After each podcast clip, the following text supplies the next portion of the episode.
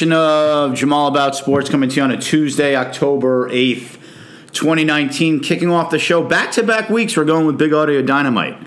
Uh, this was off their uh, original album, which was called This Is Big Audio Dynamite. The song is Medicine Show, which um, was a very interesting tune. I mean, still is today, but particularly at the time. If you hear the beginning of it, uh, it may sound familiar. You hear the uh, the sample, if you will. It's Clint Eastwood uh, from the Good, the Bad, and the Ugly, saying "Get three coffins ready." And uh, what that song does is it intersplices uh, lots of lines from various Sergio Leone westerns, Clint Eastwood westerns, uh, good and the Good, the Bad, and the Ugly, chief among them. Has the line, uh, got Eli Wallach in there as Tuco, Benedicto, Pacifico, Juan Maria, Juan Maria Ramirez, known as the Rat, as uh, Clint Eastwood refers to him, also in the movie. Uh, you've got James Coburn uh, saying "Duck, you suckers" later in that uh, song, which uh, is from the movie. Either it's co- two titles, either "Duck, you sucker" or "A Fistful of Dynamite." Um, you've got "We Don't Have to Show Any Stinking Badges," which is from Treasure of the Sierra Madre. So. Uh, lots of cool and interesting stuff that wasn't happening in, I believe, 1984 is when, when that album came out.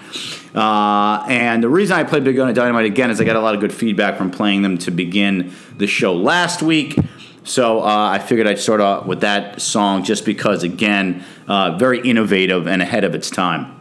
All right, big show to get to. We've got uh, Major League Baseball playoffs. We've got Week Five of the NFL in the books, um, and we've got uh, a little college football, and uh, yet another example of the abject hypocrisy in the world of sports, which we'll close the show out with in the NBA. Uh, but we begin with Major League Baseball, and we begin with the Yankees and the Twins, and. Um, listen, the conventional wisdom oftentimes is wrong. In this case, it was not. The Yankees have owned the Twins for many, many years now. Twins are always a nice story. They're a plucky bunch. Uh, this year, more than that, in the fact that they, I believe, led Major League Baseball in home runs with I think 307. The Yankees hit 306. Uh, again, I'm, I, I, I have those numbers right, folks. Two teams hit over 300 home runs. There was a time when if you, a team hit 200, as it, it, it- that was an enormous figure, and now we just had two teams go over 300. Um, but the ball's not used. Anyway, the Twins just what the doctor ordered for the Yankees. Uh, look, the Yankees had a great year. We talked about them many times on the show. Overcome a lot of injuries. Guys who came out of nowhere like Urshela and Tauchman, and even a guy like Cameron Maybin gave gave the Yankees some useful games. Guy who's one of the worst players in baseball for the last mm, five seven years. You know, shows up on the Yankees all of a sudden he's a useful piece. You know, Gino Urshela, nobody ever heard of. Uh, I think was cut by the Blue Jays. Uh, Tauchman, you know, wash out in Colorado, and these guys show up on the Yankees and all had very good years. Um, you know, even the likes of Austin Romine contributed to wins. I mean, they got they got contributions up and down all over the place, able to withstand injuries to key players. Um, talked about it going in. You know, the way the games are played now, particularly in the postseason, I mean, your, starters just they, they just can't be awful. Like they can't give you two innings, seven runs, and put you out of the game. Four innings and three runs is now not considered that bad. I mean, it's it's laughable in a in a way, but that's how the game is now. You know, I mean, Paxton, who's supposedly the Yankees' ace, what he four and two thirds, three runs, four runs, and everybody was thrilled because he kept them enough in the game. And the Twins handed the game to the Yankees that first game. I mean, look, I understand the Yankees scored a lots of runs late. I, I, I get LeMahieu with the big hit, the home run, and then the, the bases clearing double. And LeMahieu's been great for the Yankees all year, and he should be considered as an MVP candidate. Um, but when the Twins early in that game have a chance to get out of the inning with an inning-ending double play, and you throw the ball away at first base, which it actually wasn't a horrible throw. A good first baseman's got to scoop that, and the inning's over uh, and you don't, and you give, I mean, you give any team extra outs in the playoffs, particularly the Yankees, you're just asking for trouble. You're just begging to lose, and that's what happened in the first game. The Twins gifted that game to the Yankees, gifted it to them. You know, and, and Gibson comes in, you know, the starter who won 13 games with his whatever 480 ERA. Of course, he walks the he walks the bases loaded. Of course, he does. The guy doesn't have any stuff. And in that joke of a ballpark, it's a joke. Yankee Stadium is an absolute disgrace, joke of a stadium. That right field is embarrassing. It's little league dimensions. And I understand both teams play there. Look, Miguel Sano hit a home run in that stadium, the guy for the Twins. That was a joke. It's a line drive can of corn out in any other park. It's absurd what goes on over there. You give the Yankees extra outs at Yankee Stadium, you could forget it. And yes, I get it. I understand LeMahieu hit a, a big boy home run, a real home run to left center field. I understand that. But that stadium's embarrassing. It really is. It's silly.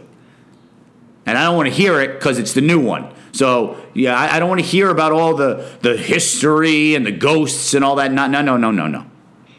It's a brand new stadium, or, you know, whatever, eight years old, whatever it is. It's embarrassing should be ashamed of themselves. Seriously, it's a, it's, it's a joke. You know, look, I understand. You know, Cincinnati's a joke. Philly's a little bit of a joke. There's a lot of jokey ballparks. Camden Yards. But I've never seen anything in my life like right field in Yankee Stadium. It's it's really laughable. I mean, the old one had a short right field porch too, but not like this. And again, you add in the fact that the ball is juiced and forget it. I mean, balls that look like they're line drives that are going to maybe bloop in front of the right fielder or be caught by the right fielder end up being home runs. I, I mean, whatever. I'm going off on a tangent here. I, I just, I, I, I still can't get over it. But the Twins failed to turn that inning ending double play in game one. That was that for them. They started a guy who was driving an Uber two years ago for some reason. Rocco Baldelli, the Twins manager, reasons known only to him.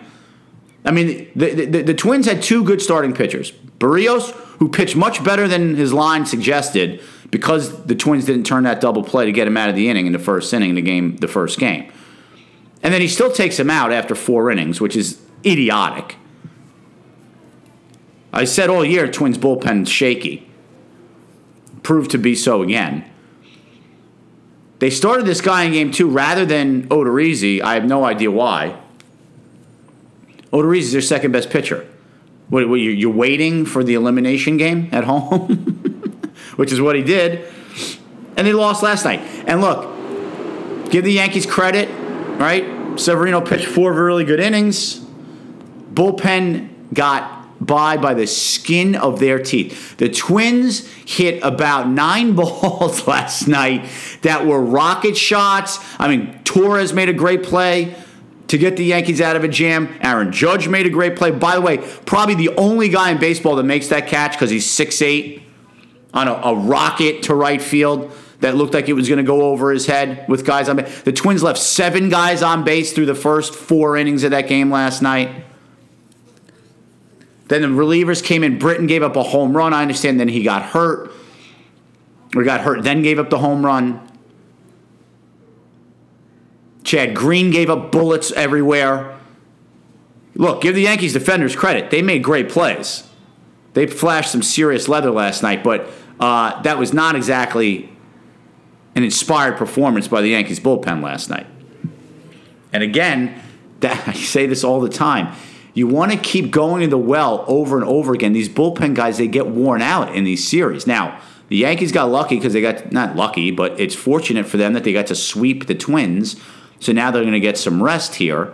And if you're a Yankees fan, you're rooting like hell for the Rays to beat the Astros tonight.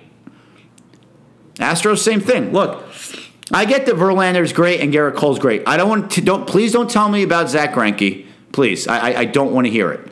Okay, I, I know when the Astros got oh now they have three aces. No, no, they don't. First of all, the Yankees hammer Zack Greinke, so they're not afraid of him at all if they play the Astros, which it looks like that's what's going to happen. Second of all, I understand Zack Greinke's had some very very good years in in in in, in his career. Believe he's even won a Cy Young. You also cannot trust him in a big spot as far as you can throw him. And he got hammered by the Rays the other night. Hammered. What was it, two and a third, six runs or something like that? Zack Greinke's good, not great. It's just like Patrick Corbin. We'll get to that series in a second. So, yes, they've got the two studs, and Verlander's a total stud, and he, he brings it into the postseason, too. And Cole, what? He only struck out 15 guys in his first postseason start so far this year. So, I mean, they, they have arguably the two best pitchers in the American League, in Verlander and Gerrit Cole. That's a major advantage. And these guys actually go seven innings. They don't, you know, five and fly like everybody else does now. And their manager, AJ Hinch, at least is smart enough to let them go seven innings. But the rest of that Astros bullpen, I don't trust anybody down there, including Osuna. Pressly, Gene Harris, none of these guys. Wade Miley, who had a nice year as a starter for them. I, look. Again, the more you keep going the well, the, the, the, you're just going to get diminishing returns. Uh, it's just how it works. And then, particularly in these next, when you get to the ALCS and the NLCS, and if these games go four, five, six, seven games, and you keep seeing the hitters keep seeing these guys on a nightly basis, advantage hitter. So look, congrats to the Yanks. They did what they were supposed to do. No surprise there. I think maybe some people thought that maybe the Twins would get a game, but that was it. I mean, pretty much every prediction had the Yankees in four. And, uh, you know, no great surprise. All right, let's get to the Nats Dodgers series. That series is tied at two. Uh, first game, Scherzer came out, outpitched uh, Kershaw. Talked about it last week. I mean, Kershaw, he's got a spotty postseason record, particularly compared to how good he's been in the regular season. Now, he wasn't awful, right? Six innings, three runs. He was wild early. He hit two guys. He walked a batter. You know, he wasn't great. Strasburg was phenomenal. And then out of the blue, look who comes in but Scherzer out of the bullpen. Shocks everybody. Comes in throwing bullets, gets them through the eighth. Daniel Hudson tiptoes through the raindrops in the ninth inning. They get game one.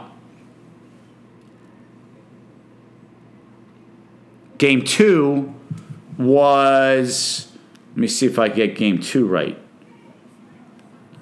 Dodgers came back and won that one pretty easily, I want to say. Let me see. No, wait. Let me see. Let me go to that series. Because, let's see. Dodgers won. No, that was that was game three. They won 10-4. That was when Davey Martinez decided to bring Patrick Corbin in after they got a miracle performance out of um, Anibal Sanchez and his and his 72 mile an hour eephus pitch that had the Dodgers hitters completely baffled. I mean, Anibal Sanchez has no stuff anymore. He's a soft tossing righty. The Dodgers should have been creaming him. I mean, that guy got away with more hanging breaking balls in that game any pitcher I've ever seen in my life. But you know, these guys may, you know, there's something to be said for that. In one game, that can work because these guys are all geared up to hit 98 now.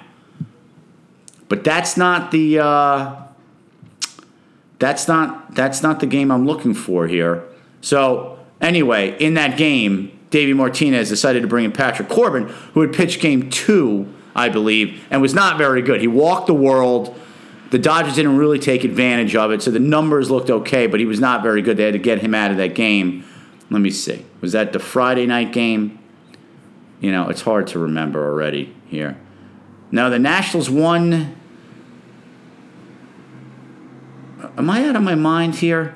Uh, the Dodgers. The Dodgers won game one. Okay, sorry. The Dodgers won game one. Strasburg. That's right.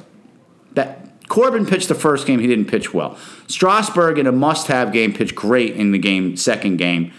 And that was the game Scherzer came in. Scherzer pitched in game one. That's right. That's why it was so surprising because Scherzer wasn't great. No, sorry, Corbin pitched in game one, but they knew Scherzer was going to obviously start in the series.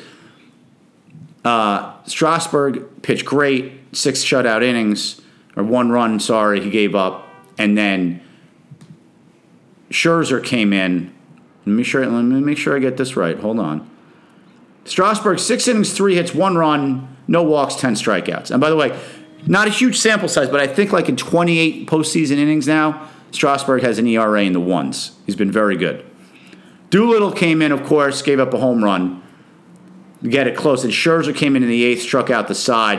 And then Hudson came in the ninth, gave up two walks and a hit, but managed to avoid giving up any runs. That's right. That's right. Sorry. And the Dodgers won 6 0 game one. That's right. Okay. And that was, let me make sure, that was Corbin pitched, started for the Nationals. Yes. Six innings, three hits, two runs, only one earned. So not terrible numbers, but five walks and nine strikeouts and 107 pitches. And yet, after throwing 107 pitches and, and high pressure, right, guys on base every inning, Davey Martinez, the Nationals manager, thinks it's wise to bring him in to try to close that game out the other day. It was idiotic. I understand his bullpen's lousy, and Hunter Strickland can't get anybody out, and Tommy Rainey can't get anybody out. I get it, and Fernando Rodney you can't trust anymore. But uh, eh, eh, that, that seemed like a panic move. You know, it, Patrick Corbin is not Max Scherzer. Let's put it that way. So that game is all tied up. The Nationals did a number on the Dodgers last night, 6 1, with, uh, let me see here.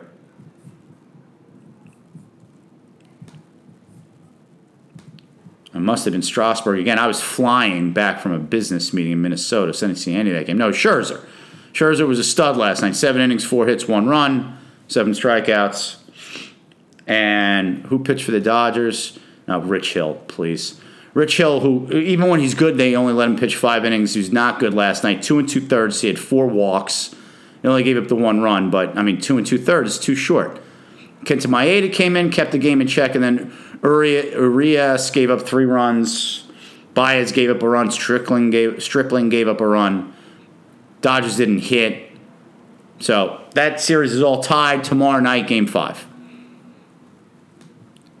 That would be a major, major disappointment for the Dodgers if they lose that game. Now let's see who who they. I assume it's going to be either Ryu or Kershaw. Oh no, I stand corrected. Stephen Strasburg versus Walker Buehler. Walker Buehler pitched well in his first postseason start. Interesting. In LA, it would be the ultimate irony, wouldn't it? You know, the Nationals who've never won a postseason series, uh, winning a one game playoff does not count. It's not a series, it's one game. So, the fact that they beat Milwaukee, good for you, it's not winning a series. They've been in three other times in the last whatever it's been nine years. Had big leads in a couple of them. Had that they blew that one in twelve to St. Louis, where I think they were up 2-0 or maybe 3-1. Um, but that'll be a major disappointment if the Dodgers lose that game. And it would be the ultimate irony that, you know, this Nationals team, look, I understand they won 93 games and they got hot down the stretch, but certainly the expectations lowered It'd be ironic that this would be the first time that they won a postseason series. The other National League Series, St. Louis, Atlanta, I got to tell you, I, this is like watching paint dry for me. First of all, I can't stand either team, right? I mean, I hate the Braves because they've been, you know, the Mets' chief division rival for the last 20 years since they had expansion and redid the divisions. And then before that, the chief division rival for the Mets in the 80s, when the Mets were starting to get good, was the Cardinals. So, as you know, if you ever heard the show, I, always, I have a vast amount of respect for the Cardinals and that organization because for about 50 years, all they do is win. And even in a, a, bad year for them is like 84 wins. They're very much the Yankees of the National League. Now, they don't have the 27 championships, but I think they have eight or seven. Right? They've got a storied history, a pedigree, right? Lots of Hall of Fame players Bob Gibson, Stan Musial, just to name a couple uh, and this Yadier Molina, I have to say, this guy's unbelievable. I mean, he got the clutch game winning hit last night. It was a sac fly.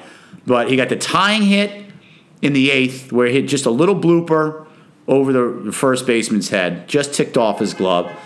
Then in the 10th, bottom of the 10th, with first and third and one out, rather than walk him and try to set up a double play, Brian Snitker, the Braves manager, decided to pitch to him. You got to be out of your mind. Yadier Molina is one of the best situational hitters in baseball. And yes, I understand if he hits the ball on the ground at somebody, it's an easy double play because he's an old catcher and he doesn't run well. But uh, he's not hitting the ball on the ground. If you need him to hit the ball on the ground, he will. If you have a runner on second and nobody out, and you got to get the runner to third, he will do that. If you need him to pull the ball and hit a sac fly, he'll do that. Oh, and by the way, you want to try to run on them, good luck, because he will gun you out.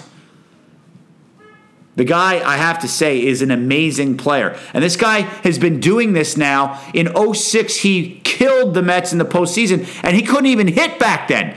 He was a 210 hitter that year in the regular season in 06. That's 13 seasons ago. 14 seasons, 13 years, 14 seasons. Yet he got a huge home run off Aaron Heilman in that series when the Mets, that was an 83 win Cardinals team that ended up winning the World Series. Mets won 100 games that year and lost to that Cardinals team. And Yadi Molina was a big reason why. And he, again, he wasn't even a good hitter back then. He's been a good hitter now for the last mm, eight years, 10 years of his career.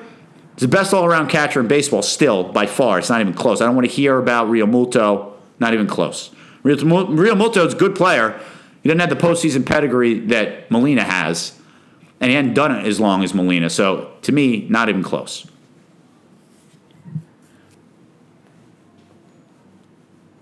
But that game, I mean, that series has been kind of wacky.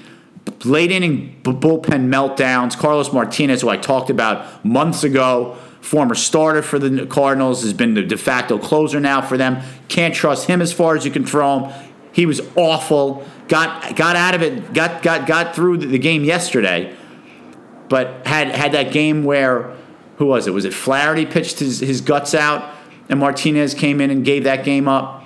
Let's let's go let's go look back at that series. I mean, I, I again, I, I have a tough time watching this series because I really don't like either team. Let's see here. They just played yesterday, right? All right, let's go to the box score from yesterday's game, shall we? Cardinals won 5 4 in 10 innings.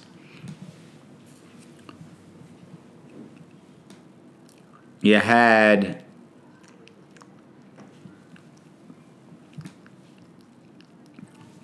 Daniel Hudson started pitched okay, four and two thirds, four runs, one earned run. Big error by uh, Matt Carpenter. Open the floodgates. St. Louis bullpen did a great job from there on in, didn't allow a run the rest of the game.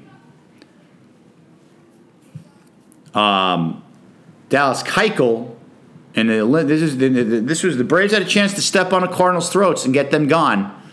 And by the way, you give the Cardinals chance, another chance, another life. It, you do so at your own peril. You do so at your own peril. And they put Keuchel out there to be the closer, to put this series to bed and he stunk. Three and a third, four hits, three runs, three home runs. Goldschmidt hit a home run off him. Ozuna hit a home run off him. Actually, Goldschmidt hit two off of him. Oh no, sorry. Ozuna hit two off of him, and Goldschmidt hit one. And then Shane Greene, big big trade deadline acquisition. Who I I, I told you about that then too. Big difference closing games for a, a crappy Tigers team that's on the way to setting the record for most losses in a year that nobody cares about. Oh, thank you. Here we go, ESPN. Thanks very much for that. Shut up. I had the nerve to be on the, the box score website. Uh, I had the nerve to be on the uh, ESPN, ESPN.com site. Easily the worst website ever. It, it is an absolute horror show.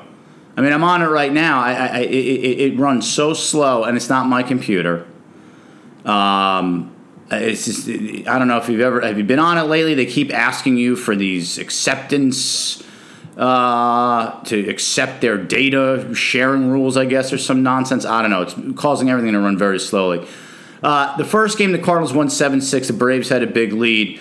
Mark Melancon, who I also told you you can never trust in a big spot, gave up four runs in the ninth inning of that game, and they blew that first game.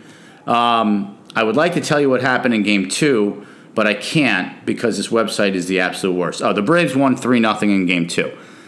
Game three was when, uh, was it, let me see if I can actually get to the box score of this game in the next day or two.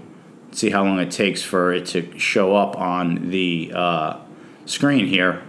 Oh, is this just the worst? I mean, ESPN.com, you've got to be kidding. You've got to be kidding me. I mean, this is absurd. Oh, gee, I wonder why. Maybe it's the incessant ads for your own crappy programming that uh, you have to jam onto your website. And now, even when I'm trying to go onto the box score, I can't see anything. That was Adam Wainwright, pitched his guts out. Seven and two thirds, four hits. Right. Uh, Flaherty pitched the game they lost 3 nothing. He made the one mistake to Adam Duvall. He gave up a two run homer uh, late. And then, as I said, the Cardinals, uh, the Braves had a chance to, to put him away yesterday. They lost in extra innings 5 4. So they play game five uh, tomorrow as well. So two game fives tomorrow. Dodgers Nationals, Dodgers Nationals, Braves, Cardinals, two games fives tomorrow. Flaherty versus Foltynewicz in the Braves Cardinals game. So uh, and then you've got tonight, you've got Tampa Bay trying to stay alive against Houston. Um, it is Verlander going against. Oh boy. Let's see if I can. ESPN.com will allow me to. Diego Castillo, who was a guy out of the bullpen. So I guess Tampa Bay is going with their opener strategy against Justin Verlander. Yeah, good luck. And I know I said nobody wanted to play Tampa Bay. Uh, first of all, I should have realized they were going to play Houston. Um, and Houston's the best team probably in all of baseball. So looks like we're going to get Yankees Houston again in the ALCS. And then uh, we'll see what happens tomorrow in the game fives. All right, we're going to take a short break. We'll be back with the NFL week five right after this. Okay, we're back here on another edition of Jamal About Sports, turning our attention to week five in the NFL. So the lines were off, which is always nice for me. I always like it when they have a bye week. I can kind of just sit back and relax, watch other games, follow my dopey fantasy teams. Uh, so, couple of interesting games. We can actually start with uh, Oakland Chicago. I watched a, a large part of that game because it was a one o'clock game. It was played in London, and this is a perfect example of how as soon as you think you know something, you know nothing. So the Raiders, right, um, actually had just beaten the Colts the week before in Indianapolis, which was a mild upset. Uh, but the Bears look dominant in a home win against the Vikings. And so, you know, I think most people expected the Bears to win that game against the Raiders and win it pretty easily. Well, the Raiders got out to a 17 0 lead and completely outplayed the Bears. Uh, if not for the Raiders then deciding to shoot themselves in the foot with some stupid turnovers and some sloppy play in the third quarter, the Bears then actually came back and took the lead 21 17. Raiders had a chance to take the lead again, fumbled on the one yard line going in for a touchdown, um, managed to overcome that, took a lead late on a beautiful two yard dive plunge into the end zone by the, the rookie Josh Jacobs, the rookie running back out of Alabama. and then they picked off uh, Chase Daniel late in that game to seal it. Um, so big win for the Raiders, but here's a perfect example. So Indy loses at home to the Raiders. The Raiders lose, uh, beat Chicago, and then Indy goes on the road Sunday night and beats Kansas City. so Indy lost at home the week before the Raiders. Everyone thought that was a terrible loss. And then they go on the road and beat Kansas City in Kansas City on Sunday Night Football. You can't figure this league out. I mean, there are certain things we know. For instance, the Redskins are a dumpster fire. Just fired their coach, Jay Gruden, not surprisingly. And now there's all sorts of reports out there now that he never wanted Dwayne Haskins, a quarterback out of Ohio State, in the first place. Kind of threw him to the. And the reason that he was drafted is because the owner insisted on it. Again, recurring theme here on Jamal about sports. You have bad ownership. You have a tough, tough time trying to even be a relevant franchise, let alone a successful one. And since Daniel Snyder is on the Redskins, they've been an abject joke. Yes, they might pop up every now and then. The stars will align. You might have a decent year here or there where you make the playoffs. But for the majority of his ownership, the Redskins are an embarrassment. That when I got to University of Maryland in 1987, you this is pre-internet. This is pre you know 17 sports c- cable channels and shows every day. The redskins invented that format. There were shows monday through sunday morning about the redskins every single week during football season. That's all that town cared about. They just they won they won the super bowl with doug williams. Well, they, you know, they'd won earlier with Theismann, then they won that year with Doug Williams. I mean, that place was, and then they won again with Rypien when they beat the Bills, and I think it was in 90. I mean, they, you could not escape the Redskins. I hated the Redskins so much because it was Redskins, Redskins, Redskins, Redskins, Redskins.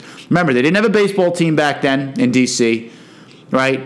Hockey is hockey. I mean, there's a pretty, you know, significant uh, Capitals fan base down there, but it's still hockey. And, you know, the Bullets, which is what they were known at the time, were like a mediocre NBA franchise. So it was all Redskins all the time.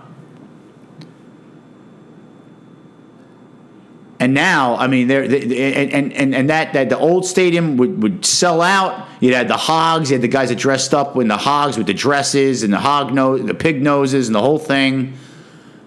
Right? That place used to literally rock, that old stadium, that old RFK. And the last few home games, they just played the Patriots. The Patriots said they felt like it was a home game for them. Nobody goes to the games anymore, and the people do show up are the other team's fans. So Dan Snyder decided he was going to draft Dwayne Haskins because Dwayne Haskins is a local product. He went to a high school, very uh, prestigious prep school called Bullis, which is in I think Bethesda, you know, a DC, suburb of DC and thought apparently that would get people excited. Now, look, Dwayne Haskins was largely considered to be one of the better quarterbacks in the draft. So, but apparently the coach didn't want him.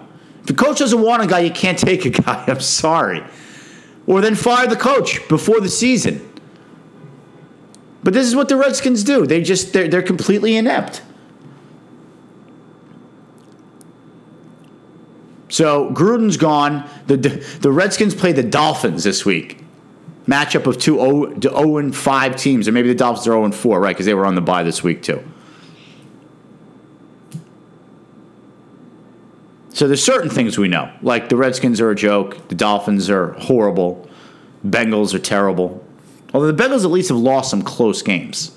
They're over, but they've been in like two or three of these games. They could have won. I mean, Miami's been non-competitive. The Redskins, for the most part, have been non-competitive.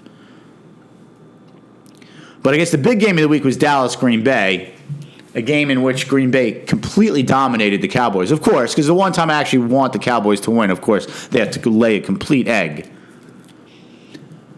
But look, you know, it's interesting, right? Dak Prescott wants a new contract. Everybody's been very high in the Dak Prescott bandwagon. Um, I said it beginning of the year. Let's pump the brakes on how great the Cowboys are. They've beaten nobody. They beat the Giants with Eli Manning.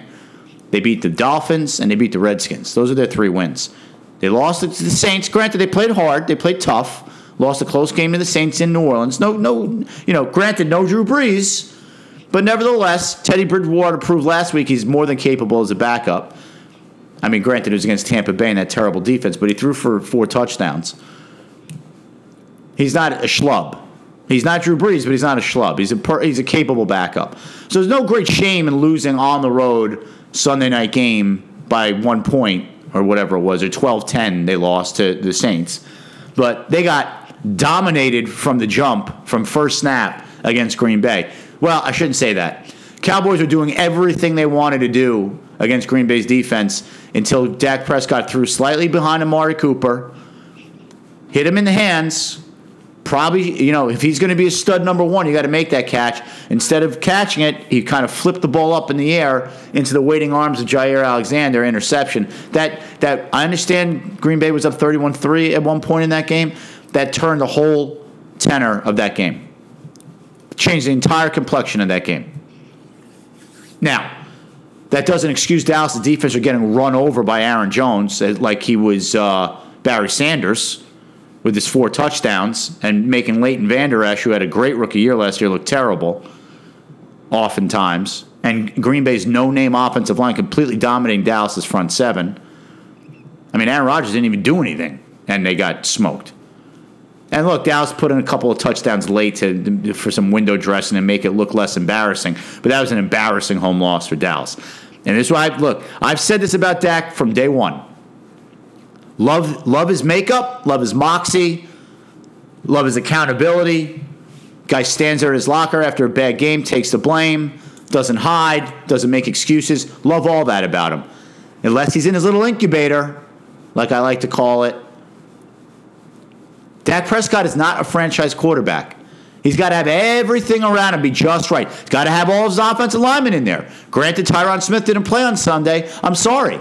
Even AG texted me this. He goes, I can't have one guy goes out and all of a sudden everything goes to pieces. I understand Cam Fleming isn't any good. Somehow he managed to start for the Patriots in the Super Bowl, but boy was he lousy on Sunday for the Cowboys. And he wasn't very good when he played for them last year either, by the way. And I understand Lyle Collins went out and missed some time too, and they had an undrafted free agent, a right tackle. I get all that. You got to figure out a way. And Zeke Elliott's been held to 90 something yards on 30 something carries in his last two games. He scored a garbage time, meaningless touchdown, but he's very, very happy to make a big celebration about it. But boy, I, I don't know how anybody could stand him. I really don't. I mean, talk about just a classic example of the millennial generation. He and OBJ, Exhibit 1 and Exhibit 1A. I mean, jeez.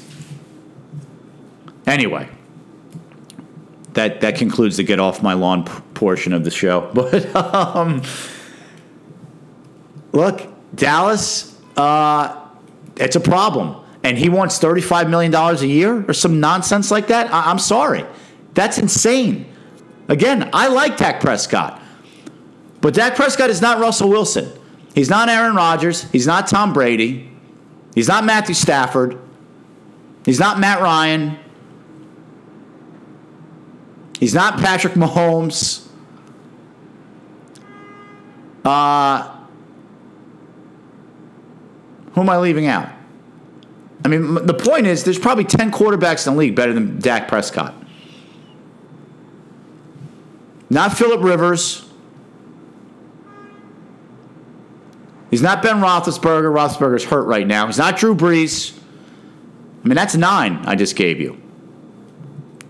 Again, and I'm not trying. I'm not trying to crush Dak Prescott, but if he wants to be play, paid like a franchise quarterback, he has to play a lot better than this. And again, he can't have everything always go right from all the time. Can't have his offensive linemen always stay healthy and always play well and always have Dak. Uh, uh, sorry, have Zeke to hand off to you know, they got they went out and got Amari, uh, uh, uh, Amari Cooper from last year. They drafted Michael Gallup. They brought Witten back out of retirement. I mean, they, they and look, I, I, get it. Quarterback has to have pe- people around him. I, I hate this. I, I, don't. I don't subscribe to this. You know, team wins is somehow a quarterback statistic. You know, QB wins. That's absurd.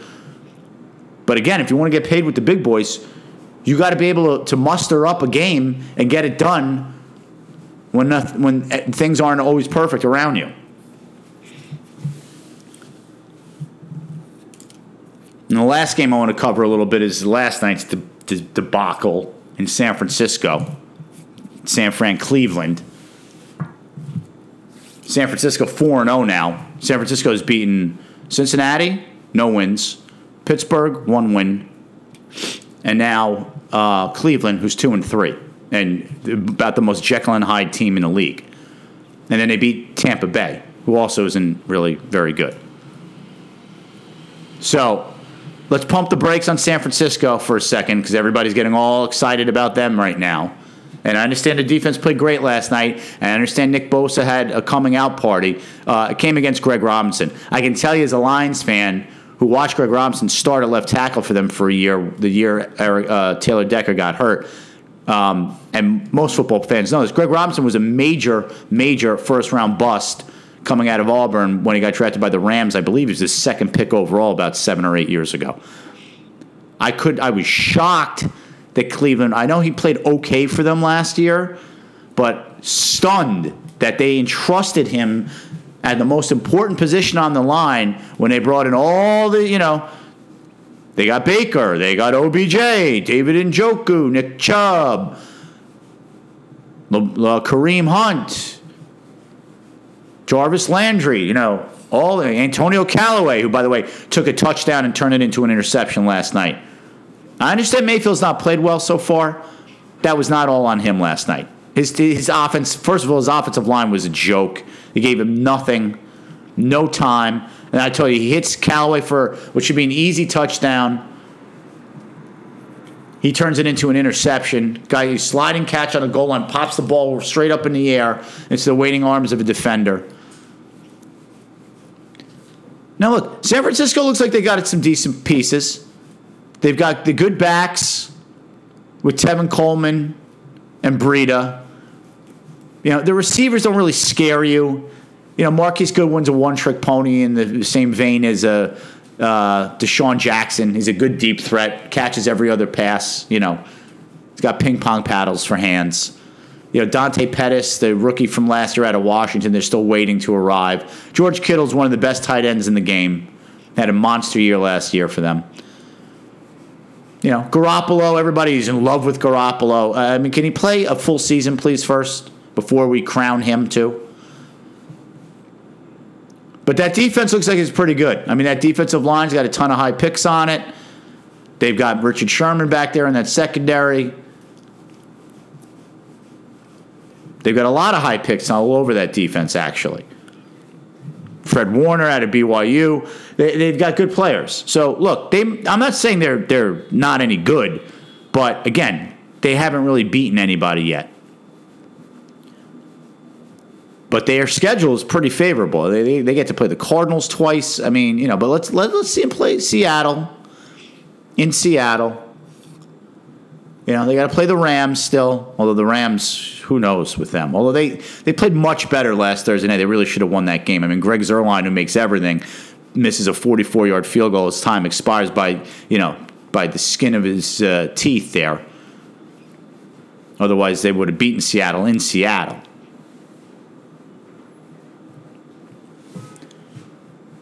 Big game coming up this week for Detroit.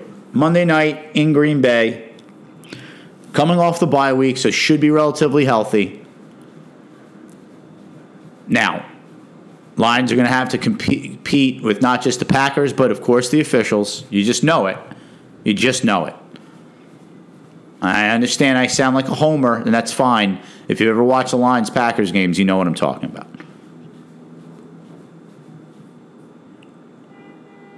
All right, lastly, we'll get you out of here on this. The NBA, so the NBA, you know, is very popular. It's a very popular sport actually globally, particularly in China. The NBA's got lots of, you know, Yao Ming came from China, right? He was a big part of that. NBA has lots of marketing agreements in China. Um, they're playing preseason games in China.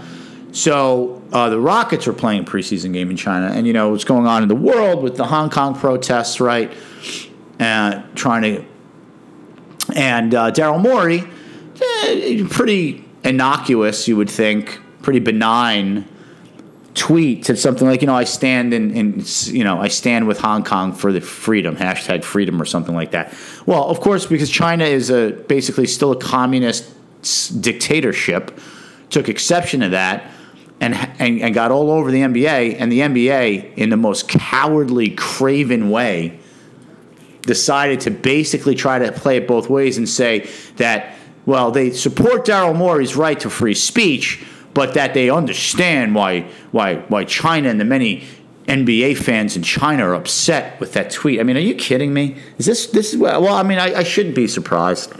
I really shouldn't because I sound like a naive idiot. So I shouldn't be surprised because you're talking about billions of dollars on the line. But it's interesting, isn't it? The NBA, which fashions itself as the most socially woke league around, right? And oh, we're so behind our players, and we're even considering getting rid of the term owner and replacing it with governor in the NBA because owner somehow denotes slavery.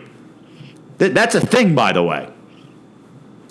So that league, right? The woke league, the NBA. Yet when something real is happening in the world, some real issues are taking place, not stupid things like debating whether or not owners can still be called owners, but actual people being repressed in Hong Kong, and a GM publicly supports those people and is in favor of freedom, which I thought what this country is supposed to be all about. They have a mealy mouthed response head, led by Skeletor himself, Adam Silver. What a joke.